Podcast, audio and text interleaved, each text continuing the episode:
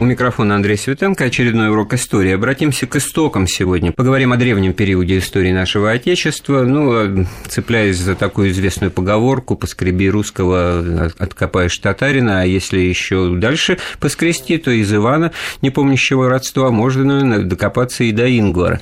Этот вопрос э, не просто в воздух, этот вопрос не просто в пространство я адресовал, а своему гостю, нашему приглашенному учителю сегодня. У нас в гостях Федор Борисович Успенский, Успенский, доктор филологических наук, заместитель директора Института славяноведения Академии наук. Федор добрый Борисович, день. добрый э, день еще раз. Ну так вот, действительно, такое впечатление у нас о древнем э, периоде истории, может быть, потому что их в, ранних, э, в раннем возрасте проходят в школе, что там все было несерьезно, как в мультфильме. Бегали с мечами и копьями, вот пригласили каких-то Рюриков и Рюриковичей, ну и спасибо, и до свидания, что называется. А между тем, вот этот первый пласт исторический, он и духовности заложил определенную и огромный вклад в то, чем стала Русь дальше. Пожалуйста, христианизация, да, наверное, вот об этом поговорим. Нет, ну, конечно, э, э, когда поскребешь русского и обнаружишь Ингвара, это скорее верно в, при, в применении к русским князьям, о которых мы, надо сказать, знаем больше, больше гораздо, чем, конечно, о простонародье до монгольской Руси. Ну, по понятным причинам письменные источники старались донести историю князей все таки прежде всего.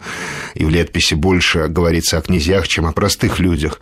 Тем не менее, конечно, вы правы, и, конечно, само призвание Рюрика с его родней и тот факт, факт, что род Рюрика э, осел э, на той территории, которую мы сейчас называем Древней Русью, имел огромное значение. Сами они, может быть, даже и не придавали этому тогда такое большое значение, но поколение за поколением постепенно, конечно, это значение нарастало, и э, потомки Рюрика надо сказать, очень быстро о своей скандинавскости не то что забыли, но они как-то так ну, стали, они гораздо меньше думать, они э, быстро довольно поняли, что им приходится править именно здесь, на этой территории. А вот в чем здесь дело? Ну, когда 18 век, вот мы знаем, Екатерина II, немка стопроцентная, все вот в один голос ей это пеняют, да, но при этом же понятно, что это был абсолютно, так сказать, русский человек, и побольше, чем другие русские по крови, значит, который э, родину любил, родину, значит, приумножал и действовал в интересах. То есть вот как раз, что называется,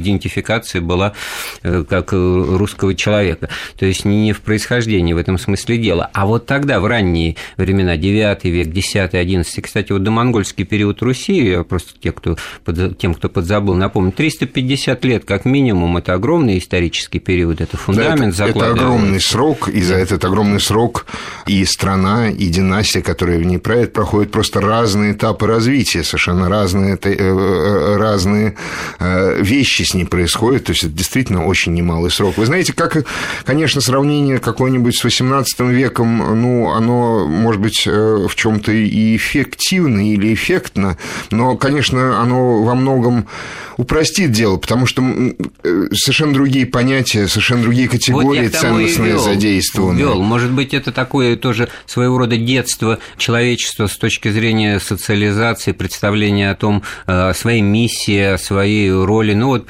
выпало так, они же, ну, кочевниками их не назовешь, но кочевник, путешественниками кочевниками можно, нет, да? но некий, некий элемент Странник. бродяжничества у них был, конечно. Их да, и вот если носило здесь... по миру, безусловно. И, да, да и, и в Средиземноморье государства, значит, нормандские были. Ну, это нам проще как-то, ну, подумать. Хотя, может быть, нынешних итальянцев это обижает, как же так, если у них там на их южных там берегах Сицилии какие-то были, значит, государства Норманов. Ну, вот э, в, в Нормандии, которая название свое сохранила от Норманов, да, тоже, конечно, пожалуйста. Конечно. Да, но как бы это все тоже перетекает для англичан в не просто нормандское завоевание, а французское завоевание. Да, Значит, те норманы, которые во Франции французами безусловно. становятся, те норманы, которые приходят на Русь, становятся русскими. Нет, ну вот а в 1066 году на Англию сначала напали норвежцы, а, настоящие скандинавы, которые попытались а, предъявить свои права на Англию. Тут, надо сказать, англичане выиграли бой, и даже был погиб один из самых знаменитых норвежских королей, Харальд Суровый, который был очень тесно связан, кстати, с Русью. Он был женат на дочке Ярослава Мудрого. Iowa только они выиграли эту битву, на них напали норманны, но эти норманны уже воспринимались как французы, то есть на них напал Вильгельм Завоеватель, состоялась знаменитая битва при Гастингсе, в которой погиб английский король, и Англия была очень надолго завоевана. Вот но тот, вернемся... Тот, тот сам, давайте просто скажем, что это был тот самый король, дочь которого, э, принцесса Дочь Гета, которого да? Гида вышла замуж на Русь э, за Владимира Мономаха, и... и у нее было многочисленное потомство, она была матерью замечательных э, великих князей Мстислава Великого, Изяслава, Мстислава, Изяслава. Ну и э, Юрия Долгорукова. Юрий Долгорукий появился на свет от второго брака Владимира Мономаха. Она, она к сожалению, э, Умерла. скончалась, да. Мономах овдовел. Но если возвращаться ну, к таким началам, что ли, Древней Руси, то, конечно, э, какие-то другие категории, явные другие акценты были важны. Важны, в частности, ну, конечно, этническая принадлежность, видимо, так сказать, не считалась по крови. Никого не смущало, например, что какой-нибудь одна из ключевых фигур, может быть, э, эпохи викингов, король Дании, Англии, Норвегии Кнут Могучий, вообще-то говоря, был наполовину славянин, мать его была полька, и, ну, как-то это не только ничем ему не мешало, но и он сам, в общем, не проявляет каких-то специальных, э, специальных э, славянской ориентации, я бы сказал. Тут я... не было такого вот, не обязательно было такое этническое лоббирование. Ну, Федор Борисович, ну, здесь, наверное, понятно, что вот современникам свойственно, значит, я имею в виду наших с вами современников, э, лекала своего опыта житейского применять. Разумеется. Русские, не русские, французские, вот этими не... современными. А тогда их просто не было, этих категорий. Это было не актуально, да. Это было в сущности не актуально. Понимаете, когда э, Рюрик и его потомки, э, так сказать, осели на Руси, ведь они были не единственный, не единственным правящим и владеющим родом. Ведь какое-то время, судя по древним свидетельствам летописи, в частности, по древним договорам с греками, которые цитируются в летописи, а, судя по всему, на Руси были какие-то роды, которые к Рюрику не имели отношения, они то, у них тоже была определенная власть. То есть, вообще говоря, видимо, Рюриковичам э, еще предстояло некоторое время за эту власть побороться. В летописи э, есть э, род Рюрика и есть, как они называют, всякое княжье. То есть, это какие-то другие роды, действительно обладавшие властью. Да мы даже это и видим в знаменитом эпизоде, например, когда Владимир, еще язычник Владимир Святой, будущий Владимир Святой, приходит свататься к одной из своих жен в Полоцк, к Рогнезе, а, значит, в Полоцке сидит какой-то варяжский князь по имени Рогволод. Это довольно надежно э, этимологизируется это имя как скандинавское Рагнвальдер. У него там дочка Рагнеда, Рагнхейвер, а, скандинавское тоже имя. Брак с этой самой Рагнедой, по-видимому, видится Владимиру Святому престижным, во всяком случае, он явно хочет э, этого брака, сватается к ней, ну, получает оскорбительный отказ, и дальше разворачиваются некоторые события. Но из этих эпизодов видно, что ну, Рюриковичи э, на тот момент, в общем-то, не единственные. Ну, это, кстати, неудивительно, потому Конечно. что было бы странно другое. Тогда, может быть, вот эта вот знаменитая нормандская теория, что все благодаря Рюрику и его семье, его клану, и его дружине-то и завелось, что называется, процесс пошел благодаря им, а это не так, не на пустое место они пришли, и понятно, что э, военная вот эта демократия, значит, дружинная демократия, она породила тоже каких-то князей, каких-то лидеров, которые действительно были вла владетелями или властителями каких-то земель и городов уже. Несомненно, мы очень, к сожалению, немного об этом знаем, именно потому что лет, летопись очень сузила канал информации для нас. Она это замечательный источник и замечательный текст, которым мы, в общем, обязаны всем, но уже, это всем партий... нашим это... знаниям истории. Но, это но, партийная литература. Но, но безусловно, там есть нек... ну, некоторое такое выстраивание перспективы э, сознательное. Да, в пользу но Рюриковича. То, о чем да. мы говорим, ведь очень видно, опять же, вернусь к тем же договорам, которые, видимо, очень аутентичны в чем-то, и там цитируются в летописи, это договора Руси с греками еще до христианское время. Там ведь при огромном и бросающемся в глаза в изобилии скандинавских имен имен представителей э, князей. Там довольно много и славянских имен. То есть явные и элиты, и какие-то правящие роды были, собственно, славянские. Причем там некоторые послы э, выступают от женщин, что интересно. То есть...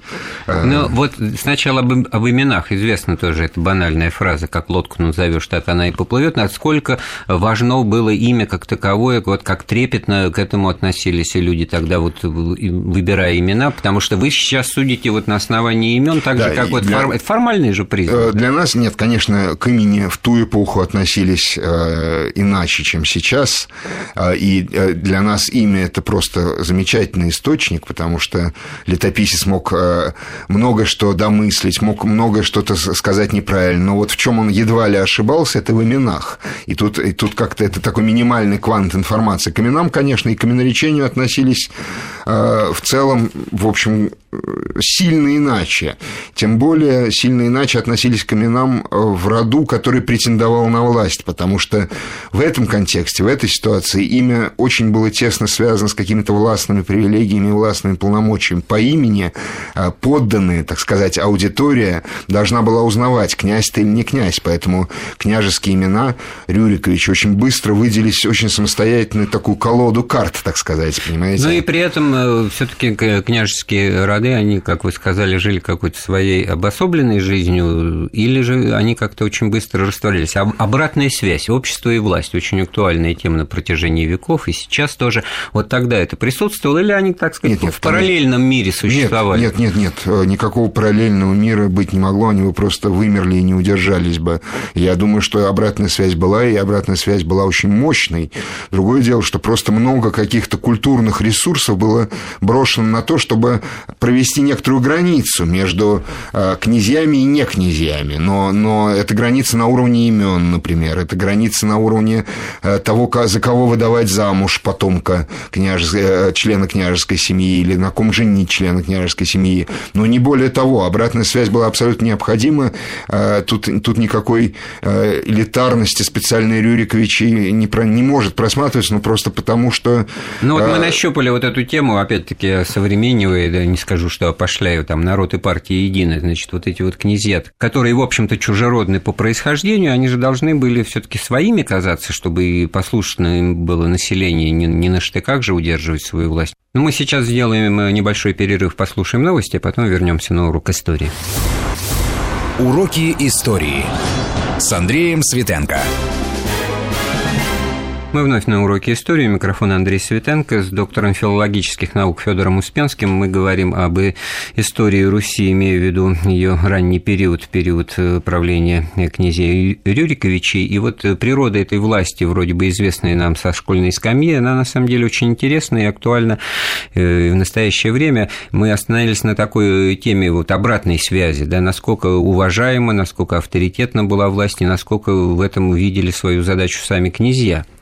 Нет, несомненно, власть была авторитетна, власть э, э, воспринималась как власть именно, э, то есть, безусловно, представители княжеского рода в глазах, в глазах подданных были властью, тут были разные возможности. Вообще мир был довольно свободолюбивый. Был какой-нибудь свободный Новгород, который приглашал к себе князя, выгонял от себя князя, и вообще могли происходить разные истории. Власть, как вы упомянули власть на штыках, конечно, в любой традиции удержать все таки довольно на какое-то время можно, но, но, но всегда ведь такая власть обречена, и мы знаем случаи, такие попытки когда э, явно противопоставляется желание, скажем, горожан, местных, э, местного населения, э, на которые напускают наемных варягов, которым просто платят деньги за насилие, за, за некую такую тоталитарную работу. Ну, хорошим это как и сейчас не кончается, так и тогда не кончалось. То есть речь что... идет о том, что не по признаку инородства, не по признаку того, что вот какие-то там варяги-проходимцы, да, а по признаку того, что вот есть у киевлян э, представление о своем, так сказать, правильном и праведном да, князе, и, и... а другого они прогоняют, прогоняют не принимают, не, хотя, не хотят. хотя тот другой родной брат их... Не хотят, нет, ну вот э, знаменитый, знаменитый, знаменитый вот эпизод восстания, когда был убит один князь Рюрикович, причем убит не на войне, не в битве, что ну, для них не то чтобы обычно, но такое случалось. Нет, а он был убит, э, возмущенный, так сказать, рассверепевший толпой был, был убит киевский князь Игорь Ольгович, а другие князья, члены его семьи, близкие и дальние родственники пытались эту толпу оттащить, утихомирить, но вот, тем не менее, такие, такие события были возможны. Конечно, это э, страшное событие, это прецедент, не то чтобы это случалось каждый год и ничего, но нет, тем не менее, случалось, и благодаря, конечно, своей, своей исключительности это попало в летопись, но, тем не менее, такое было возможно. Нет, вообще, я бы сказал, что, говоря об обратной связи, мы знаем не все, но я бы отметил замечательную совершенно гибкость и адаптивность э, рода Рюриковичей, которая, видимо, и помогла им э, победить, так сказать, то всякое княжье, которое тоже претендовало на владение этими землями, и э, воцариться в качестве собственно, главной магистральной такой династии в Древней Руси. А ведь я ваш, обращу ваше внимание, что Рюриковичи правят Древней Русью столетиями на одном единственном основании, только на праве крови, ни на чем больше. Вот только на праве принадлежности к определенному роду и к определенной династии. И э, адаптивность этой вот гибкость, э, способность очень э, легко в чем-то реагировать э, на, на инновации, нововведения, какие-то возникшие новые обстоятельства. Конечно, очень помогало им выживать. Я бы сказал, что это, может быть, то последнее скандинавское, что у них осталось. Они уже давно перестали э, помнить, от, ну, помнить-то они помнили, а свою генеалогию они знали, но перестали обращать специальное внимание на то, что они пришли из-за моря, от варягов, они уже давно осели на этой земле, уже вовсю пользуются славянским славянскими, а не только скандинавскими именами, уже ясно, что это правящая династия. И а. На каком языке они говорили? Они все-таки вот это... Э, это интересный и хороший вопрос, но мы мало что, конечно, знаем про ранний этап, но, видимо, Речь шла о древнесе... сначала-то на древнесеверном языке, но мы, конечно, в летописи все диалоги князей с самого раннего начала, так сказать, приводятся на древнерусском языке, но это, этому тоже верить нельзя. Э, ну, нет никаких, видимо, сомнений, что, скажем, Владимир Святославич, будущий креститель Руси, конечно, помимо, помимо древнерусского, которым он пользовался, он, конечно, наверное, знал скандинавский язык. Владимир Мономах, это уже, я обращу ваше внимание, уже христианская эпоха у Рюриковича, уже попозже. Владимир Мономах пишет об отце своем Всеволоде Ярославиче, что он дома сидя знал пять языков. Какие пять языков, увы, не уточняет. Но можно предположить, что среди них был греческий. Можно, думаю, что среди них был скандинавский. А вот верно ли, я это вычитал у Гумилева в свое время, о том, что как раз вот в эти раздоры, феодальные войны, значит, было легко воевать, потому что поляки поляки и, и, и русские условно там, значит, вот война с дружиной польского короля, бронились и ругались на, на языке, значит, не требующего перевода, да, переводчика, да. да. Ну, ну мысль, мысль забавная, вообще такие действительно перебранки с поляками известны из летописи. А, бог его знает, не думаю, нет, ну, не думаю, что в этом дело, а, но я бы обратил внимание, что первые, так сказать, первые символы власти, а именно монеты, печати, они уже, конечно, на древнерусском языке языке. Ни, ни, ни, ничего то, и, ну, иногда появляется греческая надпись, конечно, потому что при изготовлении монеты, печати, конечно, хороший, ориентировались на византийские Хороший образцы. атрибут суверенности показатель. Да, да? конечно, конечно. Но и... вот все таки давайте э, успеем же, должны мы это сделать, э, обозначив тему христианизации. Значит, придя как язычники, причем такие очень свирепые, глубокие. Свирепые, да? глубокие язычники. Правда, довольно быстро появляется княгиня Ольга, а мы о ее происхождении не знаем, имя имя у нее скандинавское, Хельга, правда, она сама вроде бы из Пскова, кто она, непонятно. Так вот, эта княгиня Ольга, овдовев, все таки отправляется в Константинополь, там, как вы знаете, принимает крещение, в крещении становится Еленой, но при этом она старается уговорить своего сына Святослава принять крещение, на что он говорит, да ты ж, ну, я, конечно, это ну, очень современнее, да ты что, говорит он, «Э, если я приму крещение, надо мной же моя дружина будет смеяться. И отказывается, умирает язычником, как вы знаете. Следующими, кто, э, вот, собственно, через которых следующие члены рода и члены семьи, через которых проходила христианизация, это уже сыновья Святослава, и, конечно, главная роль здесь, как вы, всем это хорошо известно, принадлежит Владимиру Святому, Владимиру Святославичу. Вот интересно, давайте вот на этой позиции остановимся. Смеяться будут. Смеяться, Смеяться. будут, значит, знают, о чем идет речь. Значит, о, да. в представлении язычников, вот неправильно наше представление, как каких-то варваров, как каких-то дикарей, которые не знают там ни грамоте, ничего, так сказать, и смеются как дураки. А, на, а тут что-то глубже. О, нет, ну, конечно, нет. Понимаете, э, э, язычники Древней Руси, язычники в Скандинавии, а в Скандинавии Русь крестится, ну, примерно в, одно, в один период времени. Они ведь э, до своего крещения постоянно соприкасались с, с христианским миром. Они торговали с ним, они воевали с ним. А война – это ведь форма коммуникации тоже. Это не только э, кровопролитие и грабеж. Э, они заражались христианством во многом. Ну, вот считается, что вообще вот первые зерна христианской веры на Русь приносят как раз варяги, возвращающиеся из Константинополя. И действительно, вот первые наши мученики святые Федор и Анна, это они варяги, которые еще убивают, которых убили еще в языческое время на Руси. Это варяги, которые были обращены в Византии. Более того, даже была изобретена замечательная такая уловка, как вы знаете, может быть, в средние века христианам вообще-то запрещалось вступать в общение язычникам. Я уже даже не говорю про браки. Это невозможно было, чтобы христианин женился на язычнице, и она не обратилась. Это немыслимо. А ему даже и торговать нельзя было, даже и просто коммуницировать нельзя было. Поэтому была замечательно придумана уловка. В частности, она была широко распространена в Скандинавии. Скандинавы, которые активно общались с христианами, они получали так называемое примасигнацио, и можно это перевести с латыни как «первое знамение креста». То есть они проходили первую ступень обряда оглашения. Как вы знаете, перед тем, как принять крещение, христианин должен пройти э, несколько этапов оглашения, такого, так сказать, постепенного проникновения в христианское учение. Так вот, эти скандинавы получали первое знамение креста. Дальше они не двигались, никакого крещения и они не собирались принимать. Кто-то собирался, может быть, и принимал. у меня сегодня игривое настроение, они были кандидатами в члены партии, так и оставались. Ну, да? если а угодно, это... они действительно и... были... А это давало да, возможности... а это давало, а это давало, это открывало перед ними весь христианский мир, ведь оглашенный мы даже могли присутствовать на церковной службе. Вот, вот даже сейчас в современной службе во время литургии священник произносит оглашенные изыдите. То есть это та часть литургии, при которой не может присутствовать некрещенный человек. Так что весь христианский мир оказывался перед ними открыт благодаря вот такой уловке этого самого примасигнацию. Некоторые, а, или с первого знамени креста, некоторые скандинавы, и некоторые, видимо, то же самое отчасти происходило и в языческой Руси. Можно думать, что некоторые, некоторые тоже получали вот такую первую ступень оглашения, просто чтобы облегчить себе взаимодействие с христианским Ну вот миром. Э, действительно, в конце концов, Владимир выбирает христианство в качестве уже не просто религии для себя, это не просто его личный выбор, как это сделала его бабушка, а, княгиня Ольга, а как государственную религию, да, это что, уже больше политический акт был, да? Ну, безусловно, безусловно, в поступке Владимира было много политики.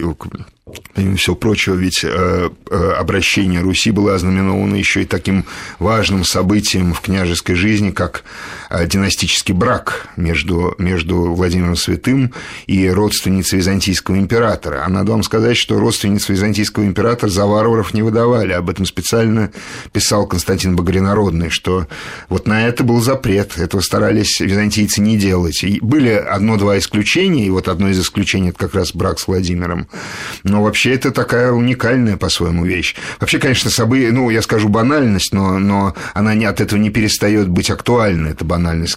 Крещение Руси, конечно, было событием, ну, не, наверное, самым главным э, в домонгольское время. То есть, э, всегда занимаясь домонгольским временем, на него приходится оглядываться, его приходится учитывать и, э, так сказать, во всем э, смотреть, как это было. А было это очень интересно. Там э, много, много нового сразу обрушилось на древнюю Древнюю Русь, очень много нового обрушилось. Ну вот главную эту мысль мы постарались обозначить такую, что это был открытый мир, что это, это был, был очень мир коммуникации, и принятие был... христианства это было включение Руси вообще во всю систему духовных, социальных, политических, экономических несомненно, и так далее, так далее отношений, Русь, которые Русь была чрезвычайно открыта. Делали в этом, смысле, в этом смысле частью скажем... мира, мира, который, ну, даже Европы не назовешь да, это больше, Да, да, да. Нет, Русь была, это, это производит очень сильное впечатление, когда работаешь с древнерусским материалом, насколько открытой была Русь, Русь, насколько она была прозрачна.